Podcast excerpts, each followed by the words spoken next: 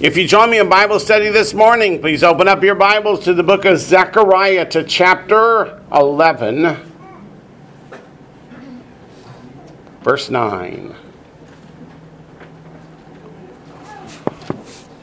It's kind of hard to contemplate, but in Zechariah 11, verse 9, God says, I am not going to take care of you. I am not going to deliver you. I'm not going to protect you. I'm going to let you be taken into captivity. I'm going to let them do what they do to you. And in chapter 12, he comes and defends them, brings them home and protects them. What happened between chapter 11, verse 9, and chapter 12? What did they do? They repented. They repented. Some people say, well, when, when you repent, God changes his mind. No, that's just God's nature. What does God do when you repent?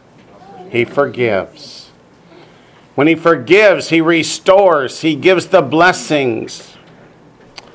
And that's why Zechariah is not a sad book to read, because it ends in great majesty and power. So today, turn with me, please, to Zechariah chapter 11, verse 9. Right after verse 8, when God says, I dismissed the three shepherds in one month. What are the three shepherds of Israel? Prophets, priests, and kings. That's talking about the destruction of Israel when they go into captivity. And there were false prophets in the city of Jerusalem telling the people, oh, that would never happen. God won't allow it. And here's what God says in verse 9 Then I said, I will not feed you. Wait a minute, they're in the midst of a siege. There's no food, there's no water, they're starving, they're dying of thirst, and they're flipping their middle finger at God. And God says, I won't feed you. Let what is dying die. Why are they dying? Because they rejected God. How could they have lived if they'd repented? But they won't because they enjoy their sin too much. They say if we repent, we have to stop sinning because you know what? That's what repentance is. And what do we see last night in the Hebrew that doesn't come out in the English? Put in your notes if you're in here last night. The Hebrew word for repentance to return is teshuva. T E S H U V A H. They instead backslid, and the word for backslid is mashuva. Only one letter different between teshuva and meshuva. It's that close. If you're backsliding away, change that one letter and come back to God. Let what is dying die, and what is perishing perish. Let those who are left eat each other's flesh. That literally happened. They literally turned to cannibalism. Is that abhorrent to God? That is so abhorrent. Did they care that it was abhorrent to God? No. So God said, I'll just give you over. Now, occasionally a verse raises my blood pressure. So I got to be careful not to do too much Bible study before I see the doctor next time. Ugh. Verse 10 And I took my staff, beauty. Remember, he's got two stamps and cut it in two, that I might break the covenant which I had made with all the peoples. Can I hear a gasp? God doesn't break commandments, God doesn't break covenants. Psalm 89, verse 34 says, What? My covenant I will not break. Here it says, God's a liar. That God will break his covenant. Would you believe that's not what the Hebrew says? Why would they translate it in a way to make God a liar? Because it's got to fit their doctrine. That's exactly right. Doesn't doctrine take precedence over Bible? It does in many denominations, but it sure shouldn't. What do you do if your denominational doctrine doesn't match the Bible? Find another place to go or change the doctrine was what I was hoping for, but yeah, that doesn't happen very often. The word here that's translated as break means to make ineffectual. It's made ineffectual because who broke it? The people broke it. God had a covenant that said, If you, then I. What happens when if you fails? Then there's no then I. And that's what it means. If you will not worship me and have me as your God, then go away. Go worship who you want. And that was the whole point. Abraham was originally called Avram, right? God called him out of the Ur of the Chaldees. Chaldees is Babylon. He called him out of the pagan idolatry of Babylon to come worship the true and living God. What happens when his descendants decide now we'd rather worship the gods of Babylon? Says, go back. Go worship Him. How much blessing do those idols give to the people when they go back? None. It's to call them to repentance, so they can see with their own eyes and their own senses that pagan idolatry does nothing. And this covenant in verse 10 is a covenant of protection. What did God say? If you'll come up before me and worship before me three times in a year, what? No one will covet your land. Because God would protect them. If they don't want God as God, He removes that hedge of protection. And who's coming? Answers Babylon. Go back to Exodus chapter 34. Exodus chapter 34.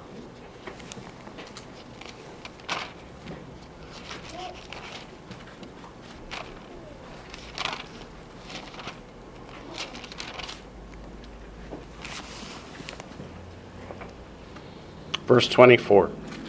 We'll start in 23 because that starts the promise. Three times in the year, all your men shall appear before the Lord, the Lord, the God of Israel. For I will cast out the nations before you and enlarge your borders.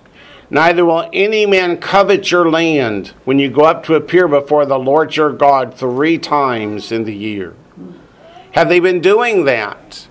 in the days that Zechariah writes? The answer is no. So God will remove his hedge of protection. Not because he moved, but because they did. Now in verse 11 it says, So it was broken on that day. Ooh. See that phrase, on that day? That's not what the Hebrew says. It says, in that day. In that day. What day is that?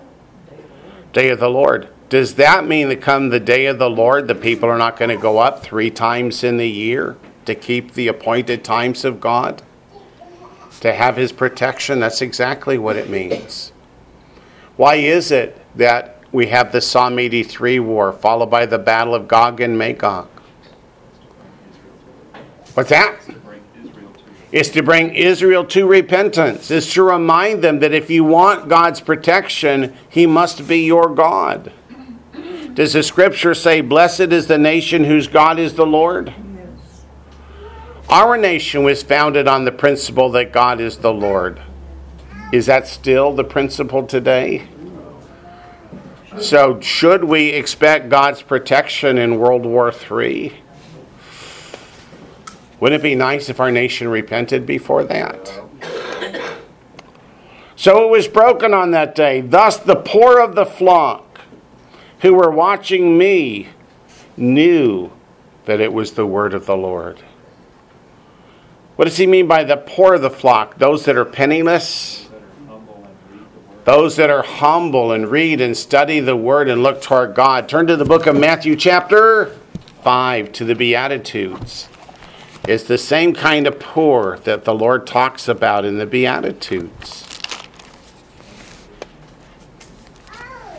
Mr. Wayne? Yes, ma'am. So when we look at that in that day, we're looking at a double application of our current day and of their day? Correct. How many prophecies have dual fulfillments? Many.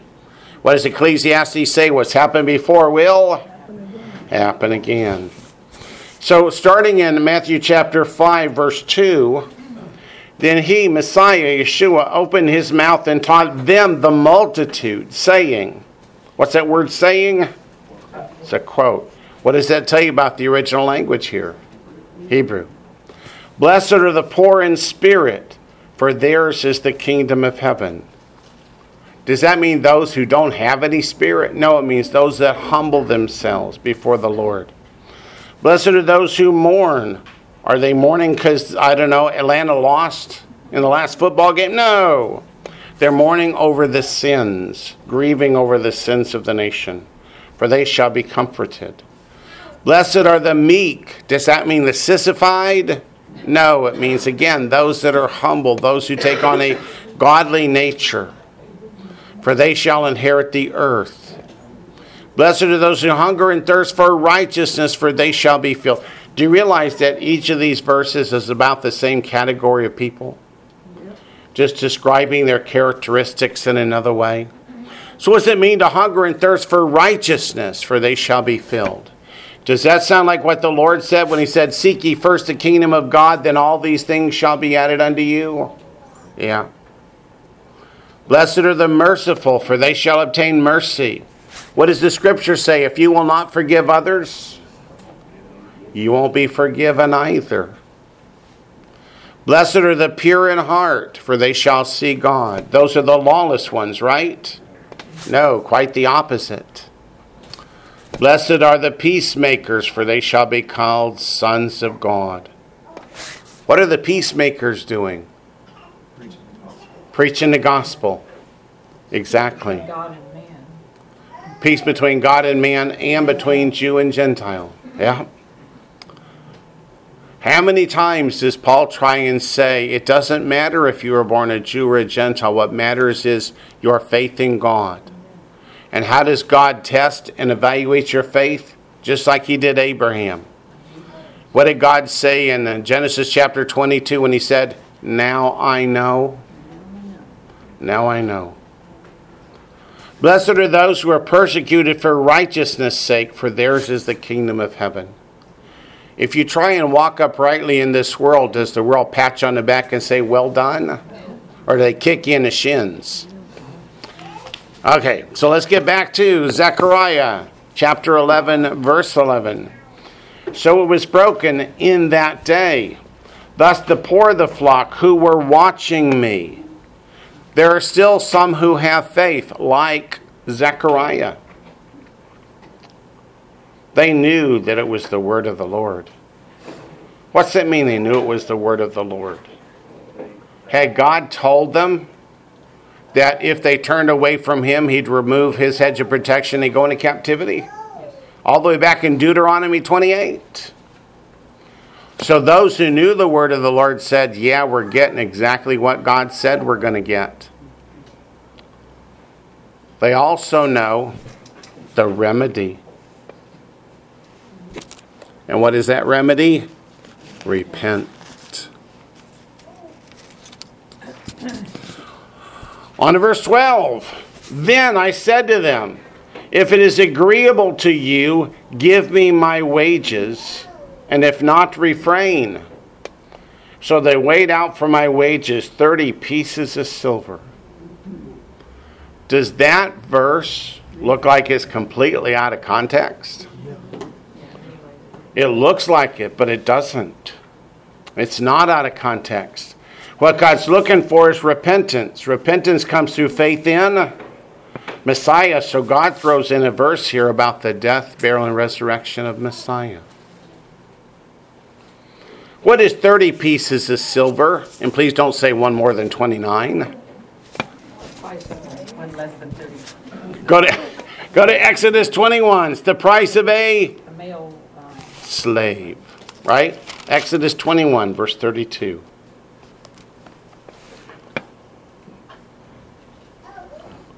If the ox gores a male or female servant, both worth the same. He shall give to their master thirty shekels of silver, and the ox shall be stoned. Exodus chapter 21, verse 32. Why does the ox get stoned? The ox is a dumb animal. Because it killed a man. Because it shed human blood. How much does God value the life of a human being? Tim, it's very valuable. Such that even an animal who takes the life of a human being is to forfeit its own. So let's go to Matthew chapter 26 and see why I say this is about Messiah. Course, you already knew it was. Matthew chapter 26, verse 15. How is the Bible best interpreted? By the Bible. Mm-hmm. Exodus 26, verse 15. Matthew chapter 26, verse 15. Thank you. So, just for that, we'll start in verse 14 and get a running start. Then one of the twelve, called Judas Iscariot, can you go boo? Went to the chief priests and said, What are you willing to give me if I deliver him to you? And they counted out to him 30 pieces of silver. So from that time he sought opportunity to betray him. Judas Iscariot was one of the twelve. He has lived with Messiah for more than three years, has seen the miracles, has heard the sermons. So, what does that teach us? Does everyone who hears the gospel respond to it? No. Remember, Messiah self said there are four kinds of hearts, and only one of the four will actually take hold of the gospel and give it root and produce fruit. They say that of the 12 apostles, how many were relatives of Messiah? 11, all but Judas Iscariot. They were all from Galilee except one, and that was Judas Iscariot. Hmm. All right. Back to Zechariah chapter 11. So, verse 12 seems to be completely out of context, but it's not. It's just there so that we know that repentance is through Messiah's death, burial, and resurrection. There's how many ways? One. Give me a verse. John 14, 6. Messiah said, What? I'm the way, the truth, and the life, and no one comes to the Father but by me. Verse 13, and the Lord said to me, Throw it, that is the 30 pieces of silver, to the potter. That princely price they set on me. So I took the 30 pieces of silver and threw them into the house of the Lord for the potter. Can you believe that's in Zechariah? Let's go to Matthew 27 and see what happened to those 30 pieces of silver that they gave to Judas Iscariot. Matthew chapter 27, verses 3 through 10. How did God tell us in Isaiah that we would know that He's God? Because only He can tell us the end from the beginning. What year approximately did Zechariah write? About 500 ish BCE, so about 2,500 years ago. Or about 500 years before Messiah was crucified. How many of you could tell me?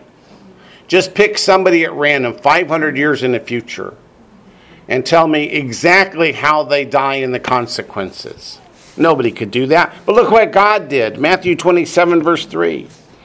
Then Judas, his betrayer.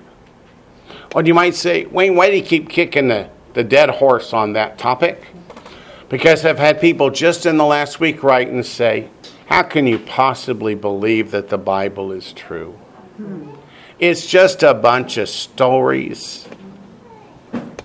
Let's read. Verse 3 then Judas, his betrayer, seeing that he had been condemned, was remorseful, not repentant, remorseful, and brought back the 30 pieces of silver to the chief priests and elders. He thinks this is going to clear him of the guilt of the death of God's innocent son, saying, I have sinned by betraying innocent blood. And they said, What is that to us? Meaning, who cares that you sinned against God by betraying innocent blood? They don't look at themselves and go, Oh, wait a minute, we're guilty too. No, it's all you. You did it. And you see to it, which means, hey, it's your problem. Don't come to us. Then he threw down the pieces of silver in the temple and departed and went and hanged himself. Here's a place where people say, see, the New Testament's unreliable. Because it says later that he fell on a stump and broke open. Did he die from falling on a stump and breaking open, or did he hang himself? The answer is yes. When you and I hear hanging, we think of the Old West and the gallows with the big rope. That's not what hanging was back in those days. Hanging was to be impaled. Impaled. So when he falls on the stump and it goes through his body, he's being impaled on the tree. That's hanging. But the chief priest took the silver pieces and said, It's not lawful to put them back into the treasury because they're the price of blood. Look at their hypocrisy. We're about to kill an innocent man because of our pride and arrogance, but boy, we don't want to be guilty of, of taking this money back into the treasury. And they consulted together and bought with them the potter's field to bury strangers in it. What did Zechariah say the silver would be used for? The potter. They bought the potter's field to bury strangers in. Therefore, that field has been called Akeldama, it says in some translations. It means the field of blood to this day. Then was fulfilled what was spoken by Jeremiah the prophet, saying, And they took the thirty pieces of silver, the value of him who was priced, whom they of the children of Israel priced, and gave them for the potter's field, as the Lord directed me. Jeremiah didn't say that, Zechariah did. They were together. Yeah. So they would just refer to the book of the prophets as Isaiah or Jeremiah or something and figure the Bible in those days was divided into three parts the law, the prophets, and the writings. They just mean it's in the book of the prophets. Okay, back to Zechariah. Now that you've seen both verses 12 and 13, is there any doubt but what Zechariah is writing about Messiah and his role that will be played in the redemption and salvation of Israel? No doubt. Verse 14 Then I cut into my other staff, bonds. You remember what bonds was about? Yeah, destroyer, judgment. Uh huh that I might break the brotherhood between Judah and Israel. In Zechariah's day, Israel's gone. So, what does it mean to break the bond between Judah and Israel? Hmm.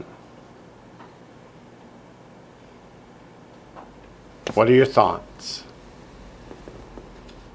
They would not be reunited?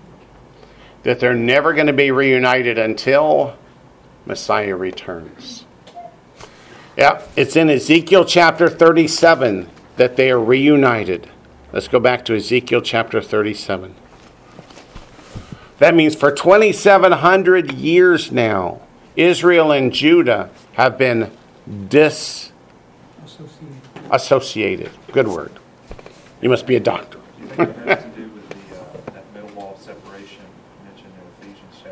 Do you think it has to do with the middle wall of separation in Ephesians chapter 2 in a way? You know, with Gentile believers being grafted into Israel. Gentile believers being grafted into Israel. Animosity that exists. There's that animosity that exists, same between Judah and Israel, right? There's a great animosity. And Ezekiel chapter 37 tells us when that animosity is going to end. They'll be separated until verse 15, Ezekiel 37 15. Again, the word of the Lord came to me, saying, right from the lips of the Lord. As for you, son of man, take a stick for yourself and write on it for Judah and for the children of Israel, his companions. That's the southern kingdom. Stick, wood, tree, all same word, essentially etz. And it represents the throne. It means there's a separate throne for Judah than there is for Israel ever since the death of Solomon. Then take another stick and write on it for Joseph, the stick of Ephraim, for all the house of Israel, his companions. That's the northern kingdom. Two separate thrones, two separate kingdoms, 2,700 years apart. Then join them one to another for yourself into one stick. That means they become one kingdom again under one throne, one ruler, one sovereign.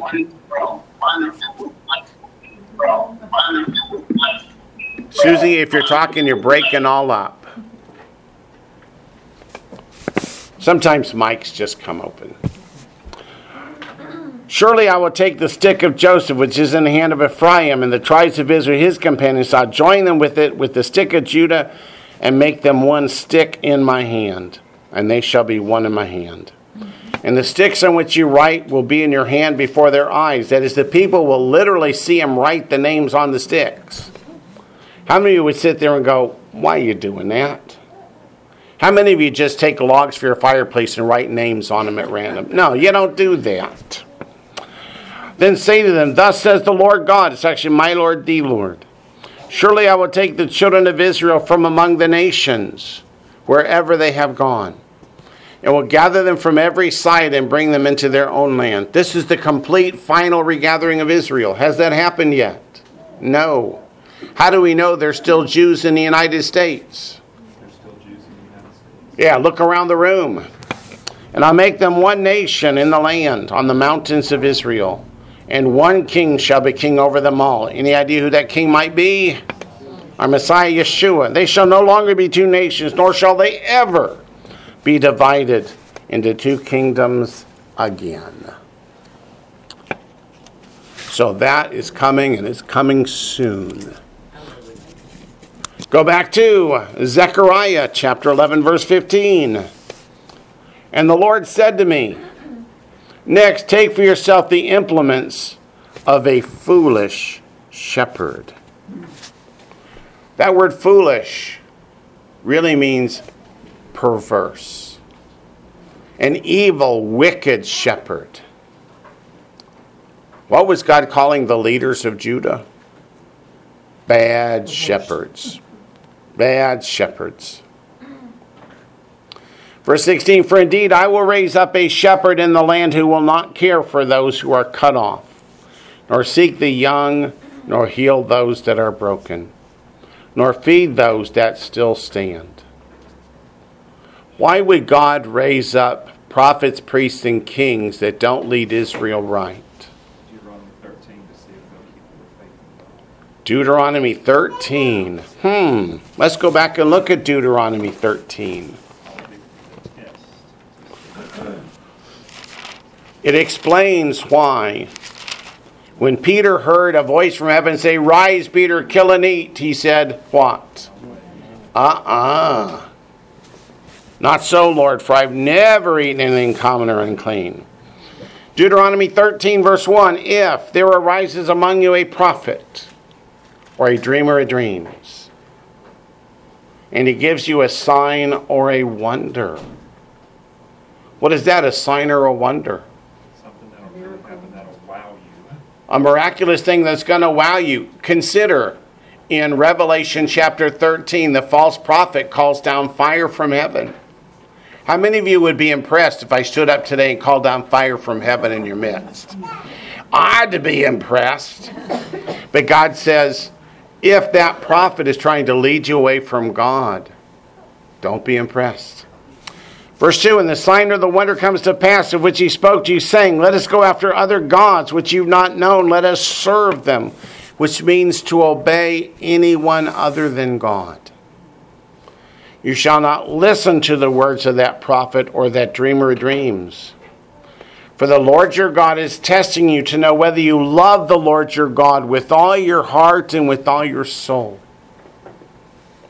Why did Peter say, Not so, Lord, for I've never eaten anything common or unclean?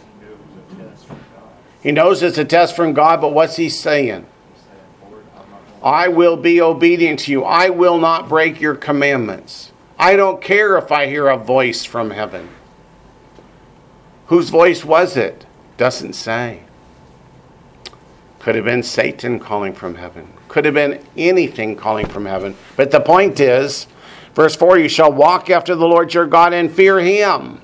What does it mean to fear him? Obey him. Keep his commandments and obey his voice. You shall serve him and hold fast to him. And we're going to come back to the rest of that later. So let's go back to Zechariah.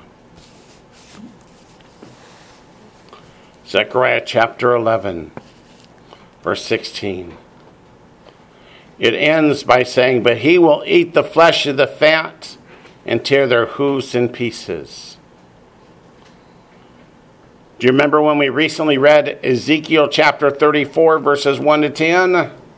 That's about the very same thing. If you don't remember, let's go look. Ezekiel 34.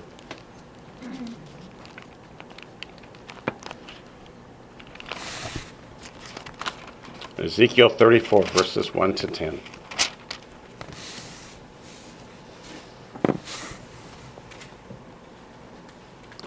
It's because of Ezekiel 34 that in the New Testament, Messiah feeds the multitudes. And let's see why. Start verse 1. And the word of the Lord came to me, saying, Son of man, prophesy against the shepherds of Israel.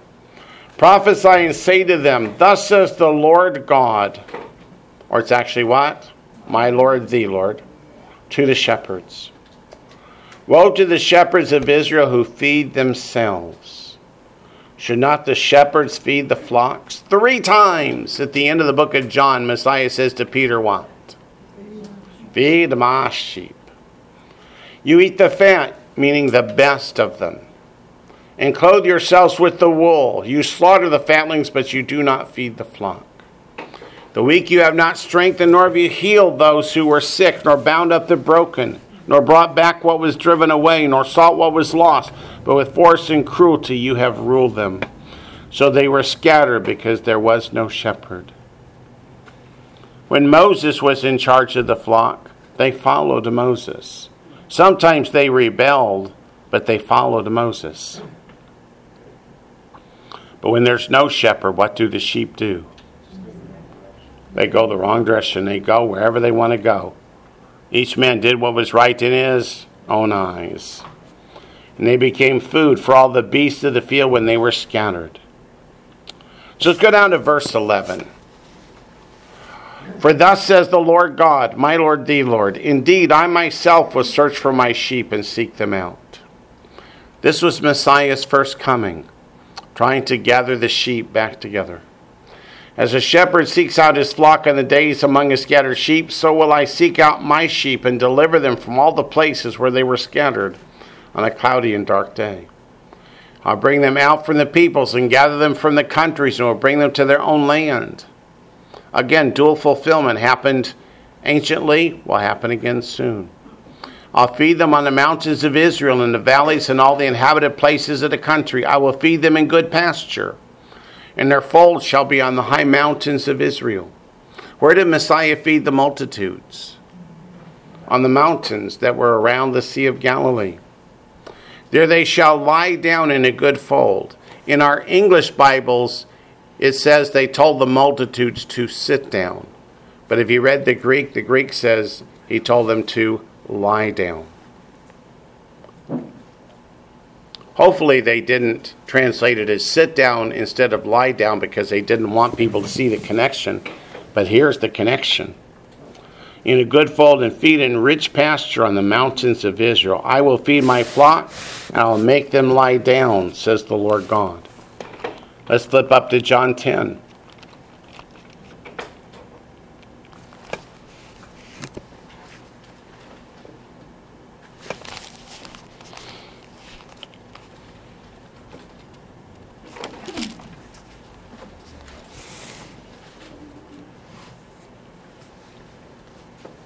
Verse 14.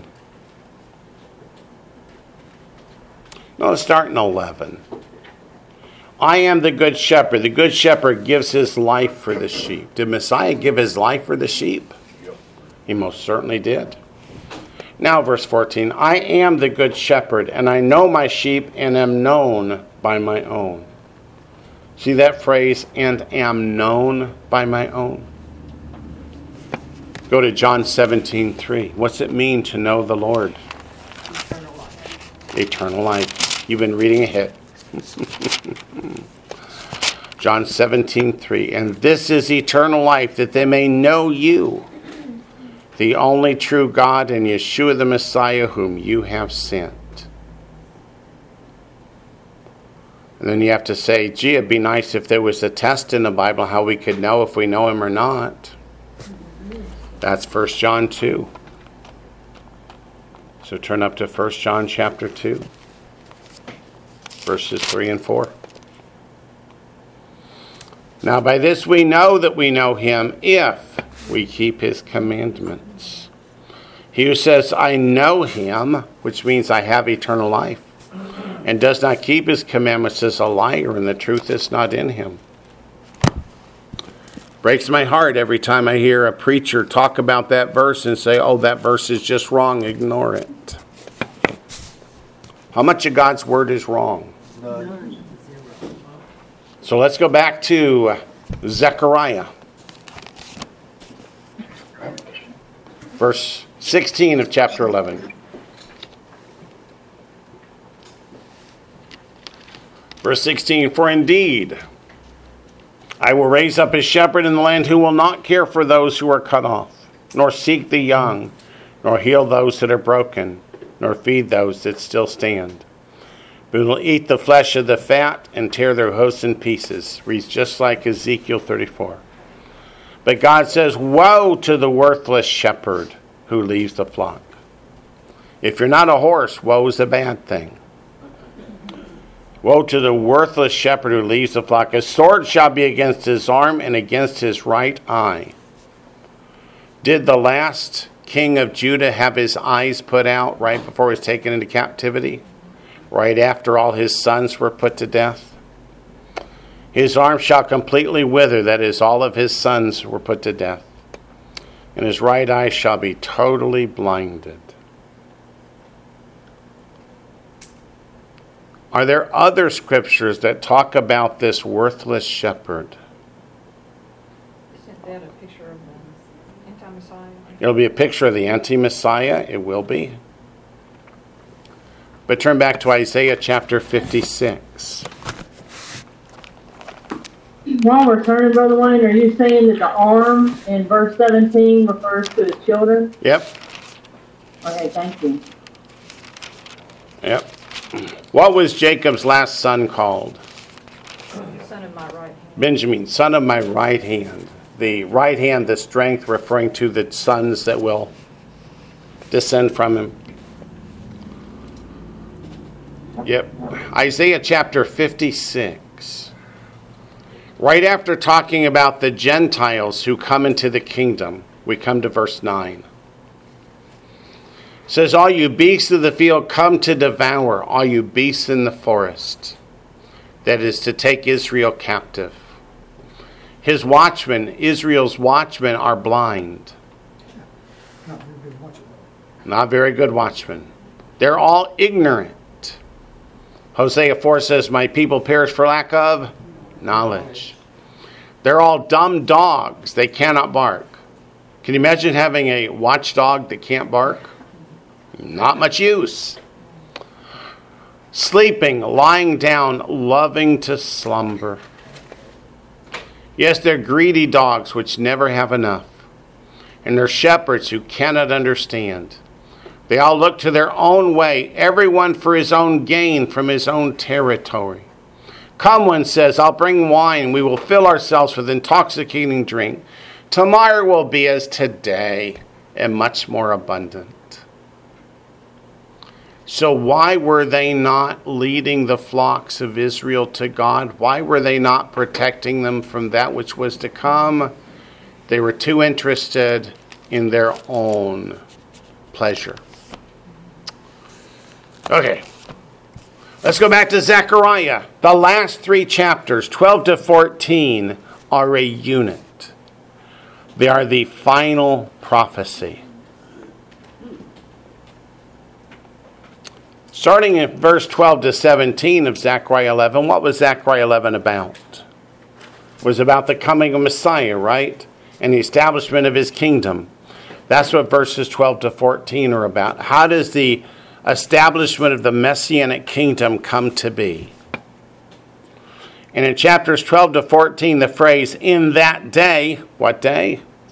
Day the Lord, occurs 16 times. And the day of the Lord, that expression appears 17 times. So between those two, talking about the coming of the day of the Lord, that's how many? 33 times in three chapters. Does that give you some idea, even before we start, what those chapters are going to be about?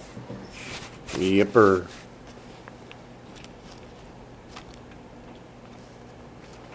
Hmm.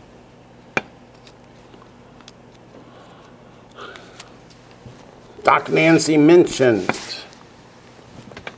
Do I see the false Messiah in those verses at the end of verse 11? I do. But let's add some verses to it before we start chapter 4, 12, verse 1. Let's go to Daniel chapter 7.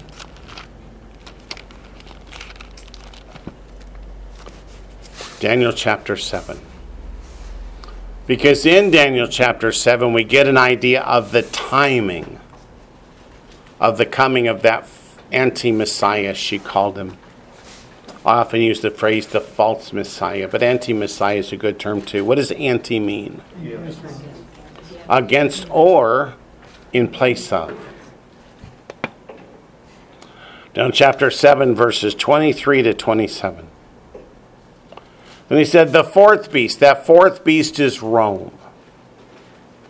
So the Messianic kingdom could not have been established in the days of Babylon or Medo Persia or Greece, not until Rome. The fourth beast shall be a fourth kingdom on earth. It's not just a kingdom, it's an empire. It's a worldwide dominion empire, which shall be different from all other kingdoms, and shall devour the whole earth, trample it, and break it in pieces. The Roman Empire was not conquered, it fell apart into pieces. Continues today in the Roman Catholic Church. The ten horns are ten kings which shall arise from this kingdom. Which kingdom? From Rome. And another shall rise after them. That another is the anti Messiah or false Messiah. He shall be different from the first ones. It doesn't say how, just that he'll be different. And shall subdue three kings. If you take ten kings and overthrow three, how many are left? Eight. Including the one who overthrew the three. I know it was a trick question. Sorry. But it's why in Revelation 13 we see a beast that has seven heads and ten crowns. Because the false Messiah took three of the crowns. He's the essence of the beast and another shall rise after him. Shall be different from the first one, shall subdue three kings. He shall speak pompous words. That's Second Thessalonians chapter 2. Against the Most High. What's the Most High? Is that the President of the United States? No, it's against God. Who would dare blaspheme God? Somebody not smart, somebody who's led by Satan shall persecute the saints of the Most High. Revelation 14 12. We know about the saints. They keep the commandments of God and the faith of Yeshua. If there's anything Satan hates more, it's the commandments of God and faith in Messiah. I hear a lot of theologians today say that God abolished the commandments. It's Satan that makes people want to keep them. Where in the scripture does Satan ever want us to keep a commandment of God? Never. That's why he goes on to saying, he shall intend to, which means what? To try to. Because you can't change God's laws, but he's going to try. To change times, that's the feasts and festivals, that's Shabbat, that's Passover, etc. And the law, that's the Torah. Then the saints shall be given into his hand for a time and times and half a time. Oh my, that tells us exactly when the false Messiah gets indwelt by Satan in Revelation chapter 12. For how long is time, times, and half a time? Three and a half years. So it's right at the midpoint of the seven year tribulation period that Satan gets kicked out of heaven and dwells the false Messiah, and the great tribulation is on. And what does Satan want most of all at that point? To kill all of the Jewish believers so they will not cry, What? Baruch haba b'Shem Adonai. If he can keep the Jewish believers from crying for Messiah to come back, what will happen? Messiah won't return because he said he wouldn't. That would mean Satan would win. How many of you are afraid? Maybe Satan's going to win. No, ah, we read the end of the book. So, verse 26, but, this is a good but, the court will be seated. What court? That's the one in verses 13 and 14. And they shall take away his dominion. Whose dominion? Satan's dominion with the false Messiah. To consume and destroy it forever. How long does Messiah's kingdom go? Forever and ever without end. But Satan's days will be done. Then the kingdom and dominion and the greatness of the kingdoms under the whole heaven shall be given to the people of the saints of the Most High. Hmm. His kingdom. So here is being referred to as the Most High. Who is it? Yeshua. Yeshua is being called here the Most High. Is Yeshua God? From all eternity. His kingdom is an everlasting kingdom. That's Isaiah chapter 9, what? Verse 7. Lamarbe, remember Lamarbe? And all dominions shall serve and obey him.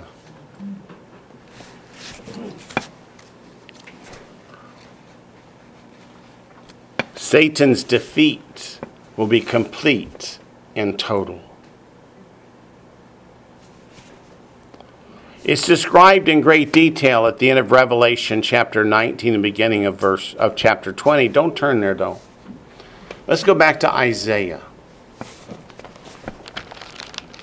I was listening to a teaching this morning that has Isaiah 14 wrong, in my opinion.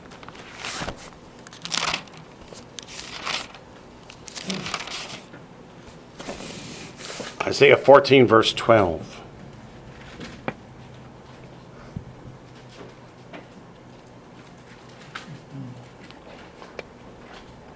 Isaiah 14, verse 12. How you are fallen from heaven, O Lucifer, son of the morning. And the, the preacher said, that's talking about Genesis chapter 1. Satan was kicked out of heaven. He's never been allowed back in heaven since then. Not true. In Job 14, when God calls the angels before him, Satan's among them. He doesn't get kicked out of heaven until Revelation chapter 12. So this is prophetic about Revelation chapter 12. How you are cut down to the ground, you who weakened the nations. For you have said into your heart, I will ascend into heaven. I will exalt my throne above the stars of God. I will also sit on the mount of the congregation on the farthest sides of the north. I will ascend above the heights of the clouds. I will be like the Most High. Yet you shall be brought down to Sheol. Sheol's the grave. Satan's an angel. Angels don't die. But the false Messiah is human. He dies and gets cast down into Sheol. It says to the lowest depths of the pit. Those who see you will gaze at you and consider you, saying, Is this the man who made the earth tremble? Who shook kingdoms? What's that talking about? That's talking about the false Messiah and the wars in the Great Tribulation period. Who made the world as a wilderness and destroyed its cities, who did not open the house of his prisoners. This is not Genesis chapter 1. How many cities were there in Genesis chapter 1 to destroy? There were none. There were none. But these verses are written in perfect tense, completed action, over and done. It's going to happen as if it's already done. But there's something in biblical Hebrew called what? The prophetic perfect. When something is so sure to be fulfilled in the future, God writes it as if it's already done because in His mind, it's a certainty. There's no question to it. It's going to happen. Let's go back to Zechariah chapter 12, verse 1.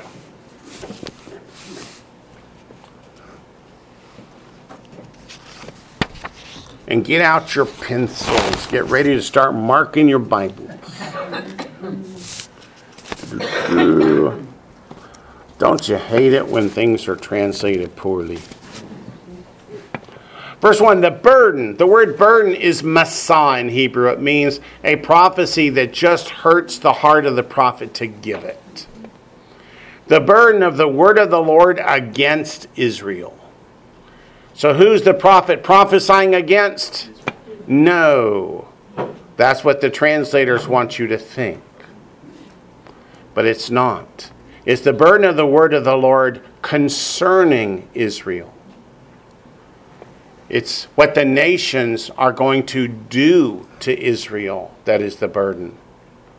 The prophet does not want to see the nations of the world come against Israel, but they're going to, and then the nations of the world are going to suffer God's judgment. So, Brother Wayne, instead of against, we should say concerning. Should say upon, about, or concerning. The Hebrew word is al, if you're familiar with the word al means upon, about, on, over, concerning, etc. Thank you. Yep. Go to Genesis chapter 1, verse 2.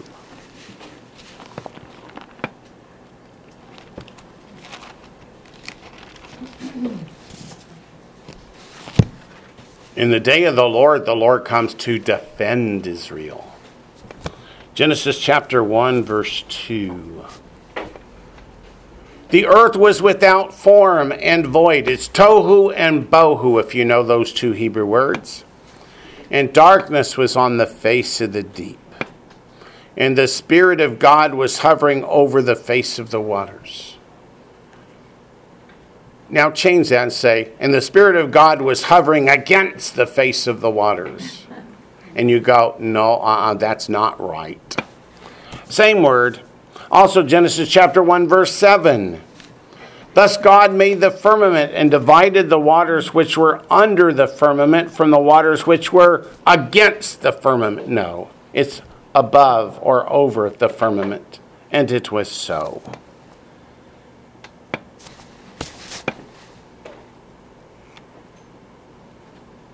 I wonder what that says. Since I don't know, I'm going to pretend I didn't write it. Okay. So go back to Zechariah chapter 12, verse 1. The burden of the word of the Lord concerning Israel. Thus says the Lord, who stretches out the heavens, lays the foundation of the earth, and forms the spirit of man within him. Where did the prophet, through the word of the Lord, just direct us back to? Genesis. Genesis chapter 1. The same God who promised to deliver Israel is the God who called heaven and earth into being. Has God ever changed his mind and said, well, let's just let them all go away? Let eternity just wink out? No, of course not. This word stretches out the heavens. Let's go look at some uses of that word. Let's go to Isaiah chapter 40. Isaiah chapter 40, verse 22.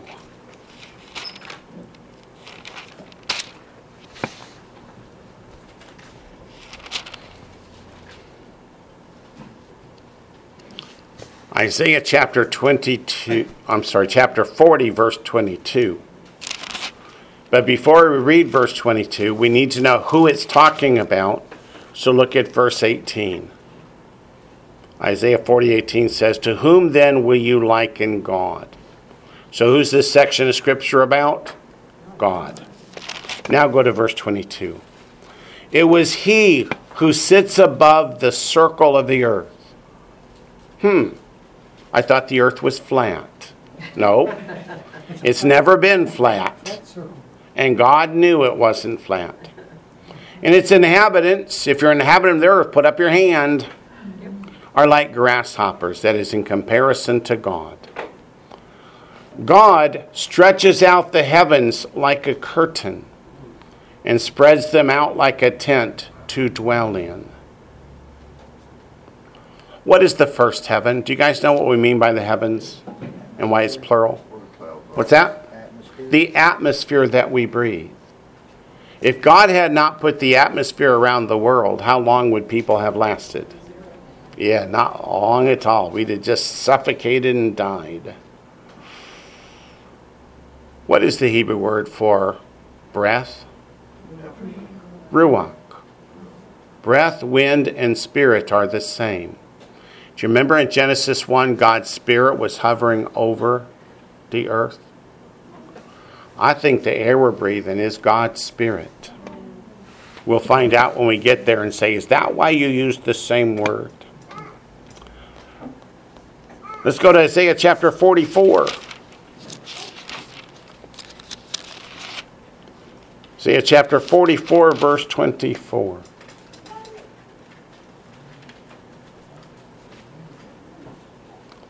Thus says the Lord, your Redeemer. Who redeemed you? By his shed blood. Messiah did. So that word Lord, the four Hebrew letters, Yod He Vav He, we call the Tetragrammaton. That's our Lord. That's our Messiah. That's our Redeemer. And he who formed you from the womb, meaning from the time of conception. God considers you a person from the time of conception.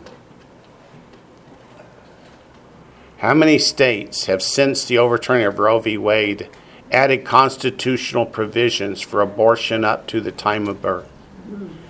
I don't know why they limit it there. Why don't they say up until age 18? You get tired of your teenagers, you just put them to death and say it's a late term abortion. You're still killing a human being. Same difference. And what does God say about murderers? Do they have eternal life? No. So we need some repentance going on out there. I am the Lord who makes all things, who stretches out the heavens. Here's what I want you to see all alone. Who helped the Lord stretch out the heavens? No one. Who spreads abroad the earth by myself.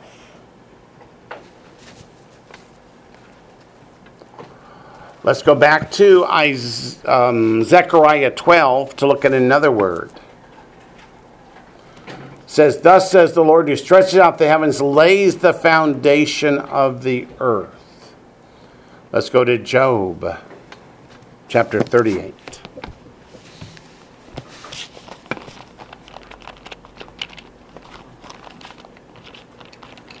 Job chapter 38. Mine. Yes, ma'am.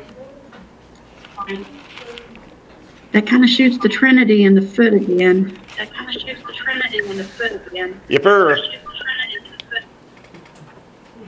The doctrine of the Trinity comes out of Roman Catholicism. The scripture says God is one. One. And the New Testament, would you believe the disciples said, Show us the Father? And Messiah said, I'm paraphrasing, not quoting, Are you that stupid? You've seen me, you've seen the Father, because we're one. Job 38, verse 4. Where were you when I laid the foundations of the earth? This is the Lord talking to Job. Job's been mouthing off against the Lord. And the Lord says, Where were you when I laid the foundation earth? Tell me if you have understanding. Who determined its measurements? Surely you know. Is that tongue in cheek? Yep, it's tongue in cheek. Who oh, stretched the line upon it? That's the measuring line. To what were its foundations fastened, or who laid its cornerstone when the morning stars sang together? Who are the morning stars? That's the angels. And all the sons of God shouted for joy. Who are those sons of God? Yeah, it's talking about the angels, the angelic hosts. Go to the book of Psalms 102. Psalm 102.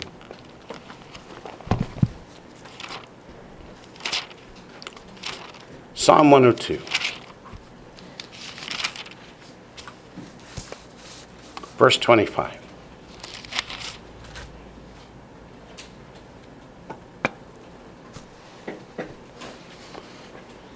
And before we read 25, to know who you refers back to, we have to look back at verse 24. It says, I said, Oh my God.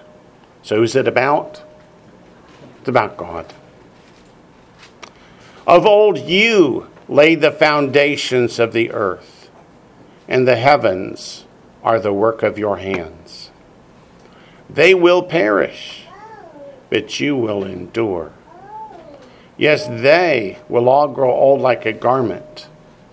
Like a cloak, you will change them, and they will be changed. But you are the same, and your years will have no end. For some reason, all of a sudden, I'm getting an, an echo, Might need to mute everybody. a ringing. Let me mute everybody just in case. No offense, everybody out there. Let's go on next to Psalm 104, verse 5.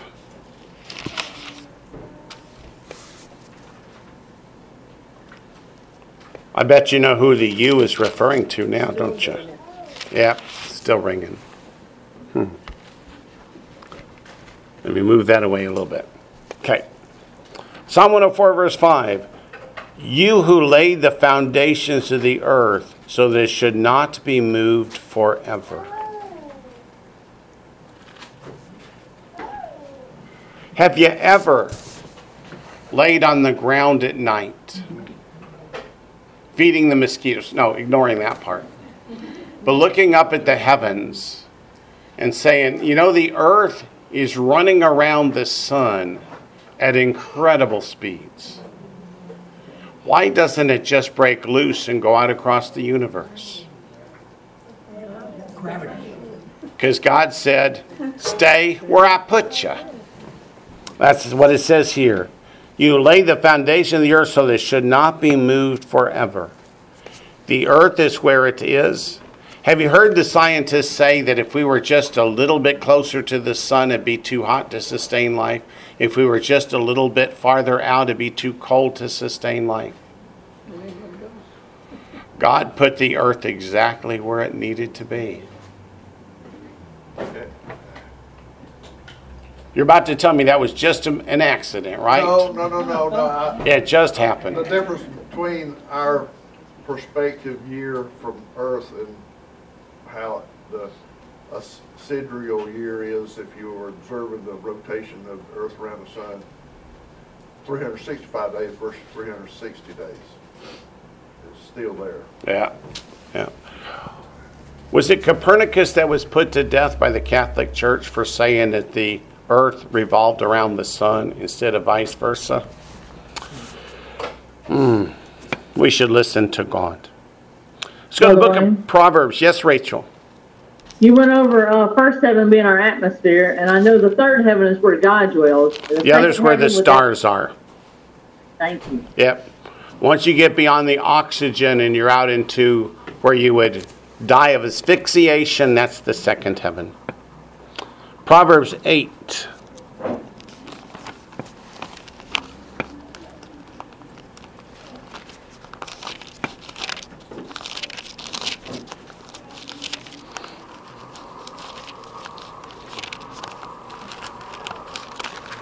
Proverbs 8.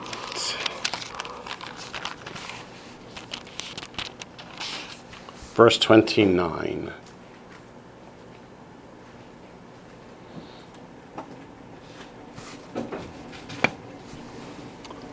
Saw an interesting meme on Facebook recently that showed the water level at Ellis Island, where the Statue of Liberty is, a hundred plus years ago and today. And you know what? It's the same. Why is it the same? Because of Proverbs verse 8, chapter 8, verse 29. When he, when he assigned to the sea its limit, so that the waters would not transgress his command, when he marked out the foundations of the earth. God told the oceans how far they can go and that they can go no farther. I've read scientific reports from about 125 years ago that said The polar ice caps are melting, and within five or ten years, California is going to be totally underwater. You know what? I've walked Redondo Beach. It's still where it was 125 years ago. The waters haven't come up and swallowed California as much as we might wish it would. Hasn't done it. Because God told the oceans, you can go here, and that's your limit. And that's where they are today. Let's go back to Zechariah chapter 12.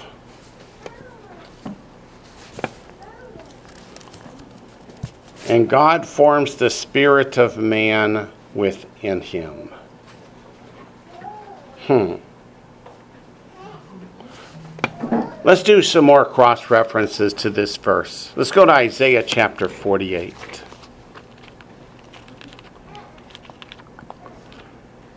This verse is to tell us not only of God's power and the fact that He's the creator, but also the fact that when God says something is going to be forever, it's going to be forever.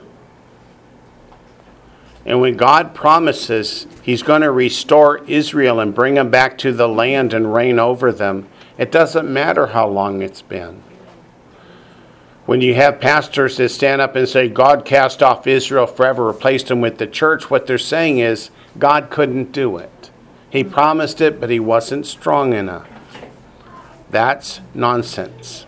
Isaiah 48 13. Indeed, my hand has laid the foundation of the earth, and my right hand has stretched out the heavens. When I call to them, they stand up together. What's that mean, they stand up together? They do whatever I tell them to. They do what I tell them to. God spoke and they did it. Now, what, where are we? That was Isaiah chapter 48, verse 13. Thirteen, okay. Verse 13. I want to add to that Genesis chapter 1, verse 14. Which you guys all know, and I know you know it, but there's somebody out there in Go to Meeting Land or online who doesn't know it.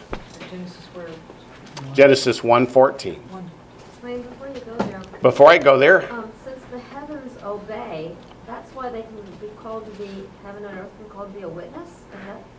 Uh, when it says I call heaven and earth to be a witness, it means because they will still be there. Yeah. If somebody heard Moses speak in Deuteronomy 30, they're going to be dead long before these things come to pass, but heaven and earth will still be here. Genesis 1:14. You guys know this verse and its significance, but I just want to talk about it a little more. Then God said, that's how all of creation was done. Then God said, Does God stutter?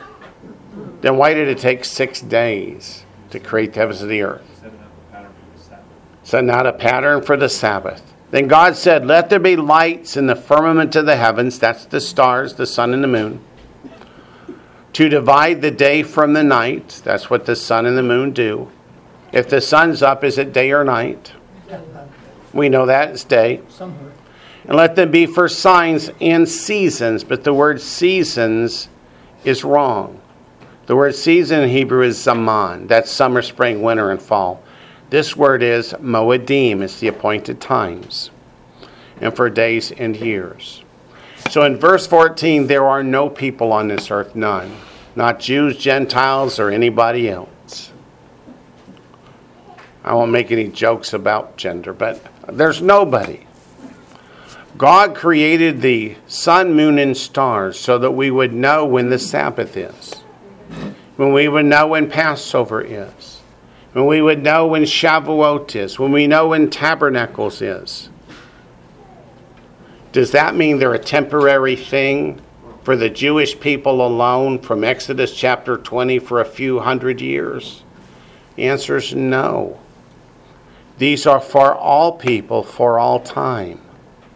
And that's why it tells us in verse 14 that they were created before any beings at all. Where do we first learn that animals are clean or unclean? That's Genesis chapter, we'll go to 7. The story starts in 6. but it's real specific in verse 7. Chapter 7. Then the Lord said to Noah, Come into the ark, you and all your household, because I've seen that you are righteous before me in this generation. You shall take with you seven each. It's actually seven pairs. The Hebrew says Sheva, Sheva, Ishva, Ishto. Seven pairs of every clean animal. A male and his female actually says a man and his wife, a husband and his wife, because they're breeding pairs. And two each or one pair of animals that are unclean, a male and his female. Does anybody see Noah standing back going, What do you mean by clean and unclean? You don't, do you? So, for people to say in Exodus chapter 20, God tells us we can't eat unclean foods because, well, that was just for a limited time for a certain set of people who didn't have refrigeration at the time. And if you leave pork out in the sun, it goes bad, but if you leave beef or lamb out in the sun, it's just fine for weeks at a time. Yeah, no, that's nonsense. But in Genesis chapter 7, are there Jews and Gentiles? The answer is no, there's just one type of people.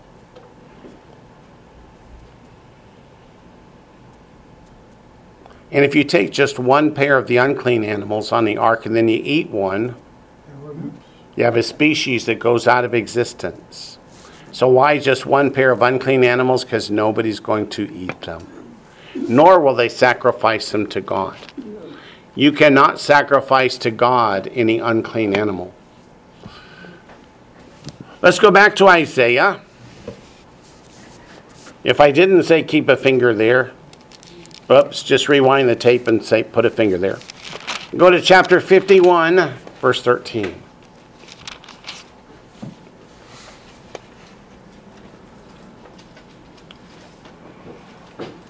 Uh-oh. Isaiah 51 13 begins, and you, you know there's a woodshed experience coming. And you forget the Lord your Maker. Who creates the human body? God does. Who puts his spirit of breath into us? He does. You forget the Lord your Maker who stretched out the heavens and laid the foundations of the earth. You have feared continually every day because of the fury of the oppressor when he was prepared to destroy. And where's the fury of the oppressor? Meaning you're afraid of men, but you're not afraid of me, who stretched out the heavens and the earth, who created all things, who can destroy not just the body, but the soul in the lake of fire forever. God says, Really? Again, chapter 51, verse 16. And I put my words in your mouth. I have covered you with the shadow of my hand, that I may plant the heavens, lay the foundations of the earth, and say to Zion, You are my people. His point is the same God who created the heavens and the earth created Israel to be a people separated unto him. The man's birth name was not Israel, it was Jacob. God doesn't change his name to Israel until he has a personal experience and develops faith in God. The children of Israel are all those who have like faith. Go to the book of Hebrews, chapter 1. It's not just the Old Testament that says God created and sustains all these things.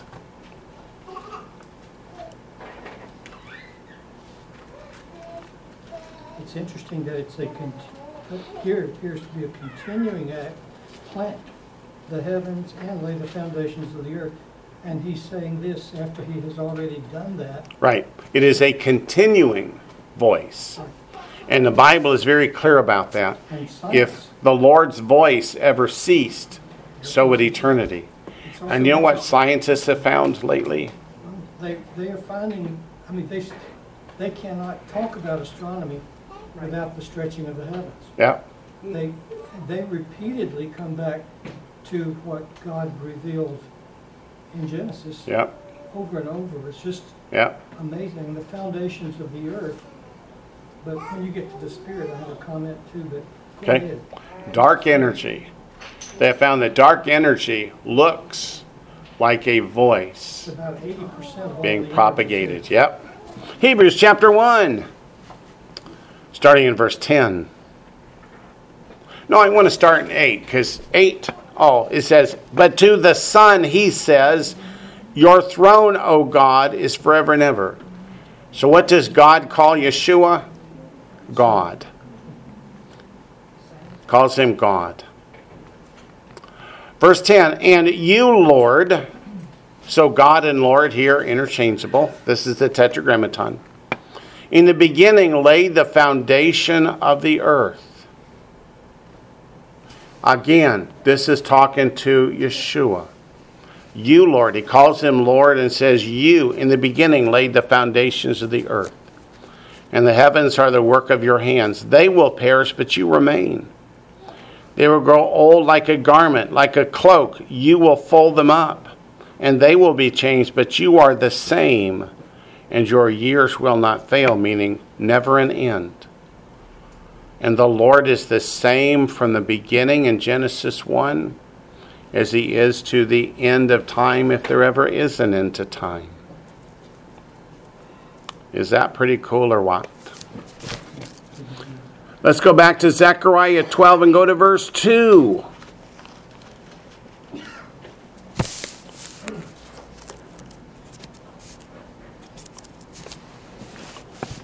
Zechariah 12, verse 2. Actually, you skipped one. Did I skip one? Forms the spirit of man within him.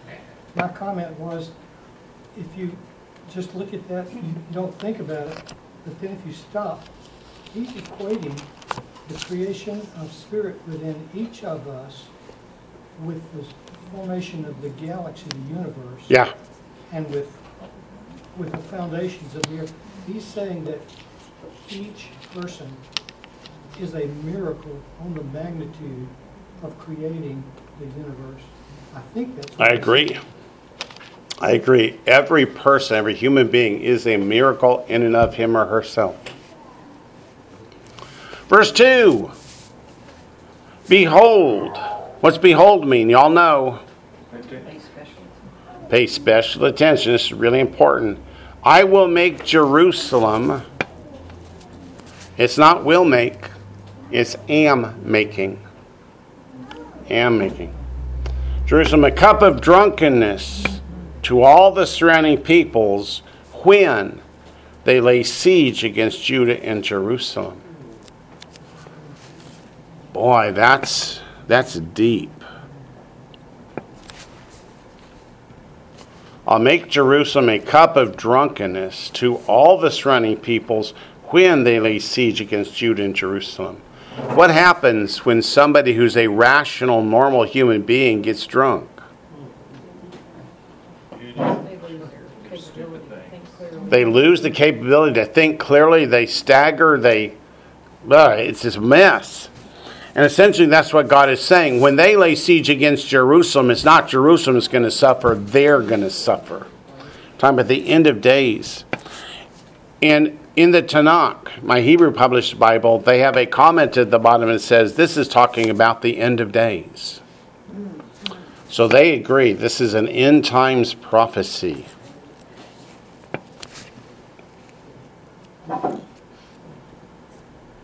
Hmm. We're getting close to it, aren't we? So was it also fulfilled during the Roman times? No, this has never been fulfilled. This, I'm talking about the end of days. They equate it to the same time period as Isaiah 2. So let's go back to Isaiah 2. So they know it wasn't seventy AD. They knew it wasn't 70 AD. That's right. They know it's about the establishment of the messianic kingdom on earth. Isaiah 2 2. Oops. Oh, wait a minute. I have three questions or something out there and go to immediately. Let's see. Oh, Sam, who lives in California, wants to assure everybody California is still above water. He lives in Orcutt, California, just outside Vandenberg. Let's see. And Edmund says Copernicus was born and died, and he gives the dates 19 February 1473. He wasn't there, but he knows. And 24 May 1543 in Royal Prussia, a region that had been part of the Kingdom of Poland since 1466. A polyglot and polymath, he obtained a doctorate in canon law and was a mathematician, astronomer, physician, classic scholar, translator, governor, diplomat, and economist. And they put him to death because he said the earth revolves around the sun. yep. Okay. So I think it. Yes, Wayne. Edmund. Uh huh. You're you're mixing him up. He he uh, he he wasn't put to death. They house arrested Galileo, but they didn't kill him. Ah. They didn't kill. They didn't kill Copernicus. It's somebody else Ah. you're thinking of. Sorry. Got my facts wrong. That's why I okay. put in it. He he died at seventy, and he. Um, they sort of had this strange um, dual thing where, as long as he didn't go into the theological end, they accepted what Copernicus said, as long as he kept it in a separate box to the theology. Good. Thank you. Remember when I first mentioned, I said, I think it was Copernicus? Mm-hmm. Now I know it was not. But it was somebody. It was somebody. Okay. Isaiah 2 2. Now it shall come to pass in the latter days, no, the end of days, the Acharit HaYamim, the same time that the Torah sages say Zechariah 12 is talking about. That the mountain of the Lord's house, the messianic kingdom, shall be established on the top of the mountains and shall be exalted above the hills. Those are the other remaining kingdoms on earth. They all will be subservient to Messiah, and all nations shall flow to it. That's the same time period we're talking about. Let's go to Psalm 82. Psalm 82.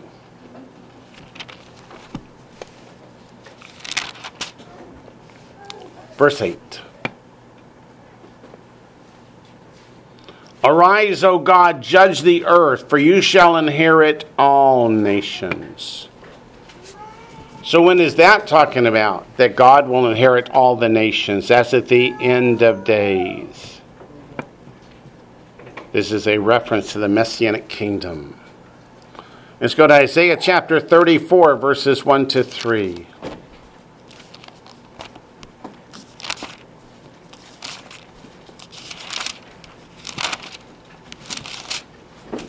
Isaiah 34, verses 1 to 3.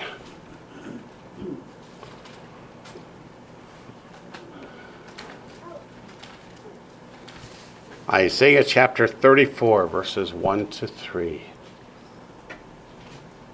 Come near, you nations, to hear, and heed, you people. Let the earth hear and all that is in it, the world and all things that come forth from it. Is that talking about one little people or one little area? No, that's universal. For the indignation of the Lord is against whom? All nations. And his fury against all their armies. Has this been fulfilled in the past? No. He has utterly destroyed them. He has given them over to the slaughter. Again, it may be written as if it's past tense, but is prophetic perfect. And their slain shall be thrown out, meaning not buried. So it eats the bodies, the birds of the air, and the beasts of the field. Yep. Their stench shall rise from their corpses, and the mountains shall be melted with their blood. Yepper, that's about the same time period. Let's go to Joel chapter 3. Joel, which in Hebrew is Ya'el, the Lord is God. It's one of those they call the minor prophets. Not because they're not important, because the books are short. Joel chapter 3, verse 2.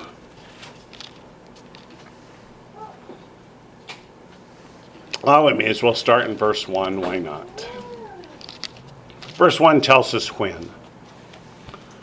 For behold, in those days and at that time. What does at that time mean? the tribulation period, right? When I bring back the captives of Judah and Jerusalem, I will also gather all nations. Which nations? All nations, and bring them down to the valley of Jehoshaphat. To understand this first you have to know what Jehoshaphat means. The Lord will judge. So, why is God gathering all the nations into the Jezreel Valley? To judge them. The valley of Jehoshaphat.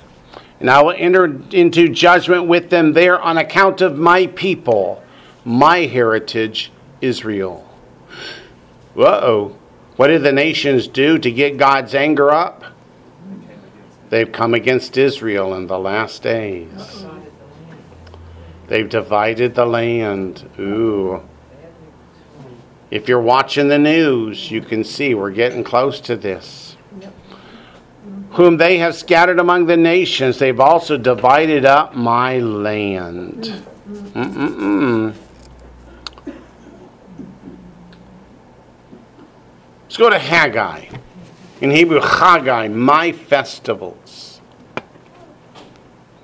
which relates end times prophecy to the feasts and festivals of the Lord. One of the prophecy guys, I can't remember who it wrote a book about the consequences of, of the two-state solution and, you know, bad events like, you know, um, uh, hurricanes and, Oh, yeah, that was Koenig.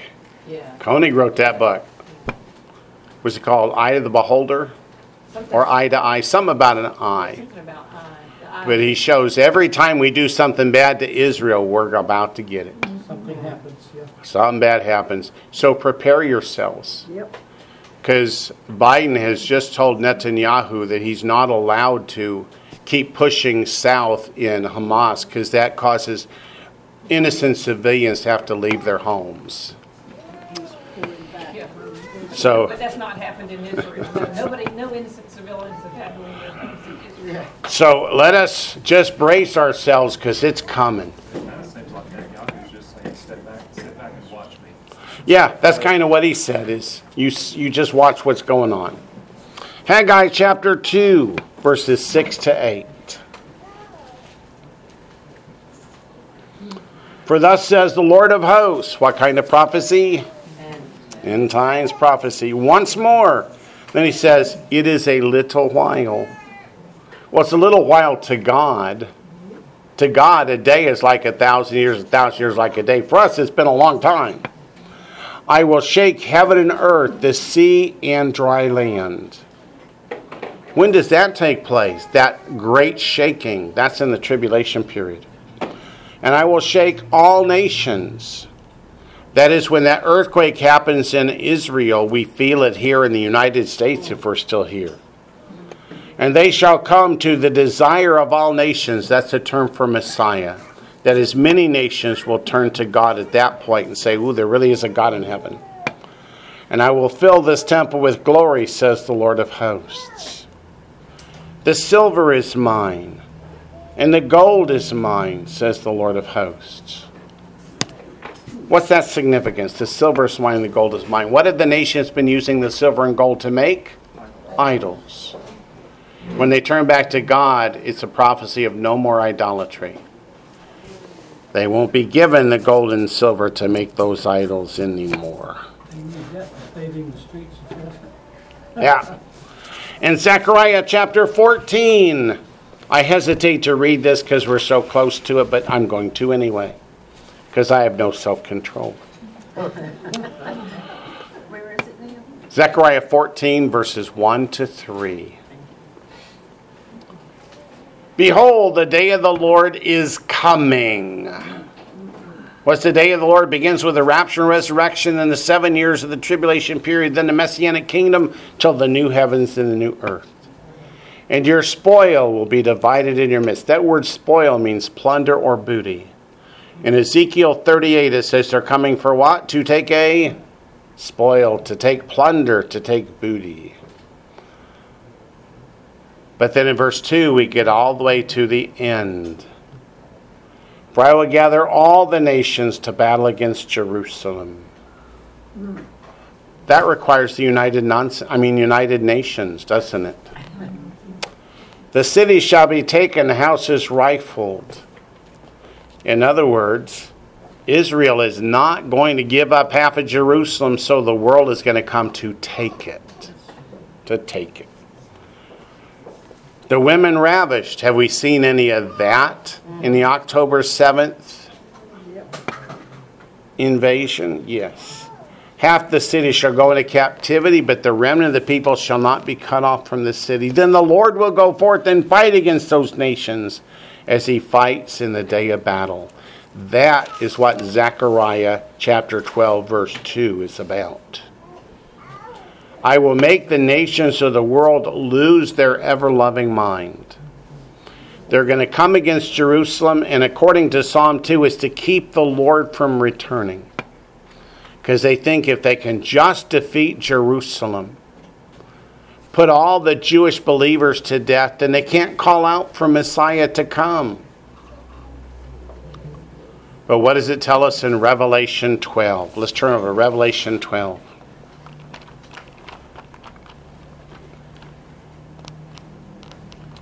reminds me of the old TV show Hogan's Heroes. Have you seen Hogan's Heroes? When they asked Werner Klemperer to play Klink, he said, I'll do it on one condition that the Germans never win at anything. And that's what's going to happen in Revelation 12. Satan's going to do everything he can do, and he's not going to win at anything. So, Revelation 12, verse 13. Now, when the dragon saw had been cast to the earth, he persecuted the woman, that's Israel, who gave birth to the male child, that's Messiah being born in the hearts of the people. But the woman was given two wings of a great eagle. We read before, how long does the false Messiah have? After he's kicked out of heaven? Three and a half years.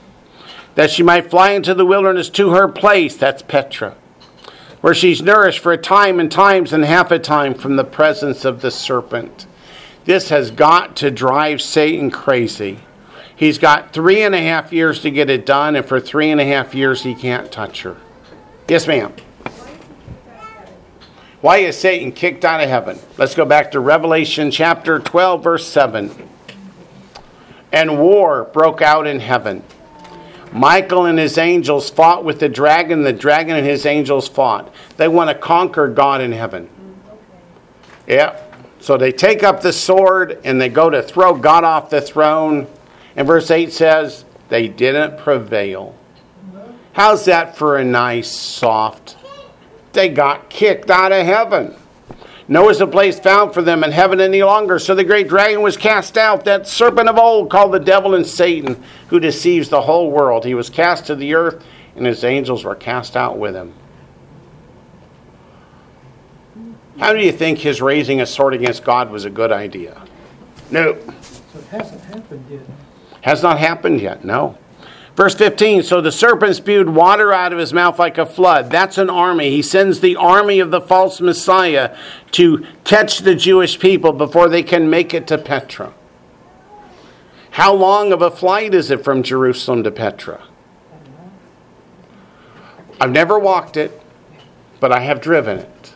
Well, I was on the bus that was driving it, and we had to stop overnight. So, in a bus traveling highways, you can't get there in a day. Imagine how long it takes on foot. So they think we can catch her. And God says, No, you can't. So, verse 15 the serpent spewed water out of his mouth like a flood after the woman, that he might cause her to be carried away by the flood. But the earth helped the woman. The earth opened up its mouth and swallowed up the flood which the dragon has spewed out of his mouth. Think back to your watching of the movie The Ten Commandments. When they made the golden calf and Moses threw down the, the plates, what happened to the earth? It opened up and swallowed up those who had taken part in the idolatry. Same thing's going to happen. There's going to be an earthquake, and the earth is going to swallow up these armies. Verse 17. And the woman was enraged, the dragon was enraged with the woman. Satan is enraged with Israel. went to make war with the rest of her offspring who keep the commandments of God and have the testimony of Yeshua the Messiah. Why is his rage against her offspring, the believers? He's not after the non believers. Because who's going to call for Messiah to return? The believers. Go back to Zechariah. We're still in verse 2. Oops, I have three more comments. How shall we prepare in reference to brace ourselves and get ready? The answer, of course, is Repent. repent. That's right. Sanctify yourself. Get right in the eyes of God. That's how we do it. Daily. Trust and obey. Yeah, trust and obey daily. So in verse 2, behold, I will make Jerusalem a cup of drunkenness. That symbol of a cup is used a lot in Scripture. Let's go back to Isaiah chapter 51. That cup is a symbol of God's wrath. So when the nations of the world come to destroy Israel and wipe out the Jewish people and, and destroy Jerusalem and take it by force, God is not amused. Isaiah chapter 51.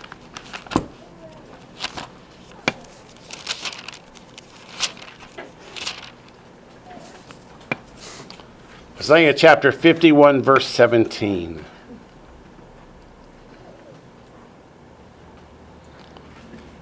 Awake, awake! Stand up, O Jerusalem!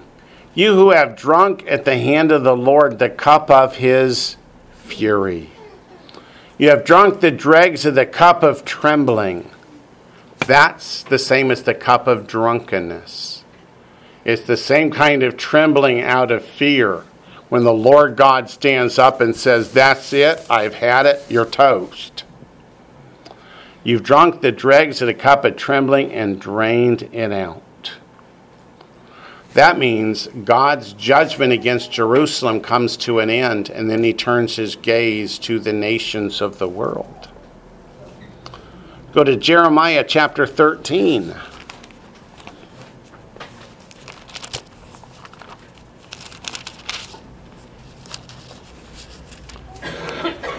Jeremiah chapter 13, verse 13.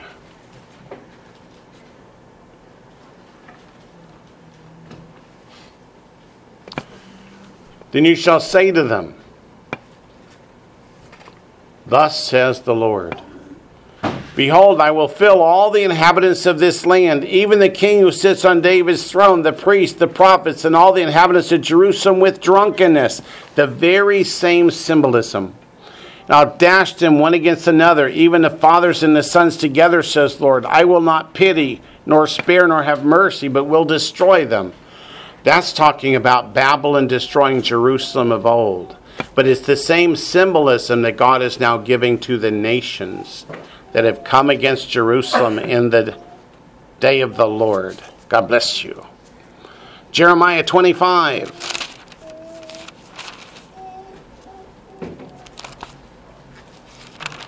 Jeremiah chapter 25, verses 15 to 17. God bless you.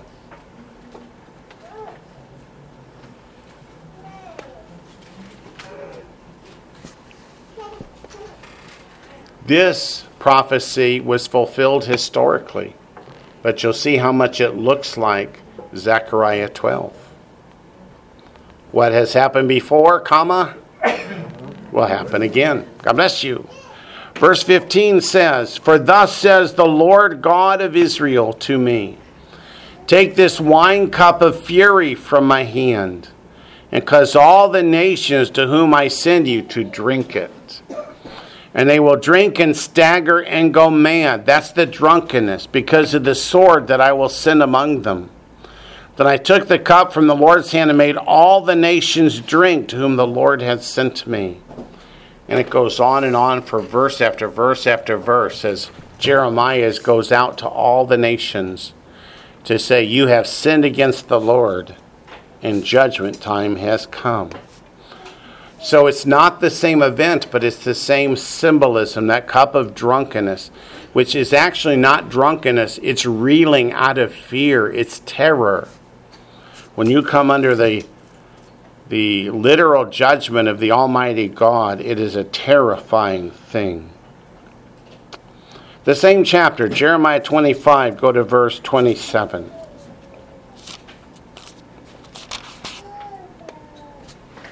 Therefore you shall say to them, Thus says the Lord of hosts. Ooh, what's happened before will happen again. The God of Israel, drink, be drunk, and vomit. Fall and rise no more, because of the sword which I will send among you. What does the sword represent? War. And it shall be if they refuse to take the cup from your hand to drink, you shall say to them, Thus says the Lord of hosts, you shall certainly drink. Meaning God's going to take away their choice. Do I want to make war against Israel or don't I? Yeah, they're going to.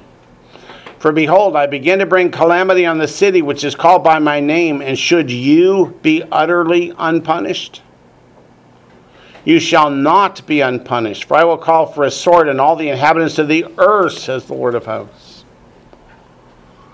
So after Israel has suffered its judgments at the hand of the Lord, then God's going to turn his eye onto the nations that have abused Israel. Jeremiah 51, verse 7.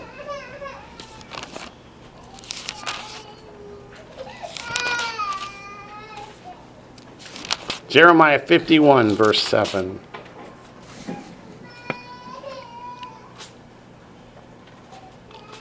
And see if this reads like Revelation. Jeremiah 51, verse 7. Babylon was a golden cup in the Lord's hand that made all the earth drink. The nations drank her wine, therefore, the nations are deranged. Babylon has suddenly fallen and been destroyed. Is that historical? Or is it talking about in the day of the Lord when Babylon's judgment comes? The answer is what? Both. Both. Exactly.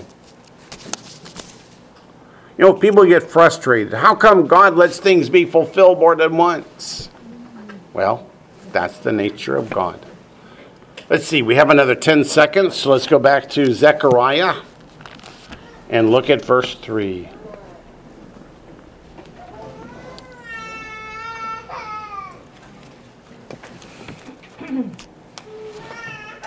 And it shall happen in that day, what day? Day of the Lord, that I will make Jerusalem a very heavy stone for all peoples. All who would heave it away will surely be cut in pieces, though all nations of the earth are gathered together against it. Is there any doubt in your mind about whether the nations will prevail against Jerusalem in the day of the Lord? If you do, just let it go, because there is no doubt. When we come back next week, Lord willing, we'll pick up in verse 4. Man, does verse 4 have a lot to say about what's going to happen in the day of the Lord. So, next time, Zechariah chapter 12, verse 4.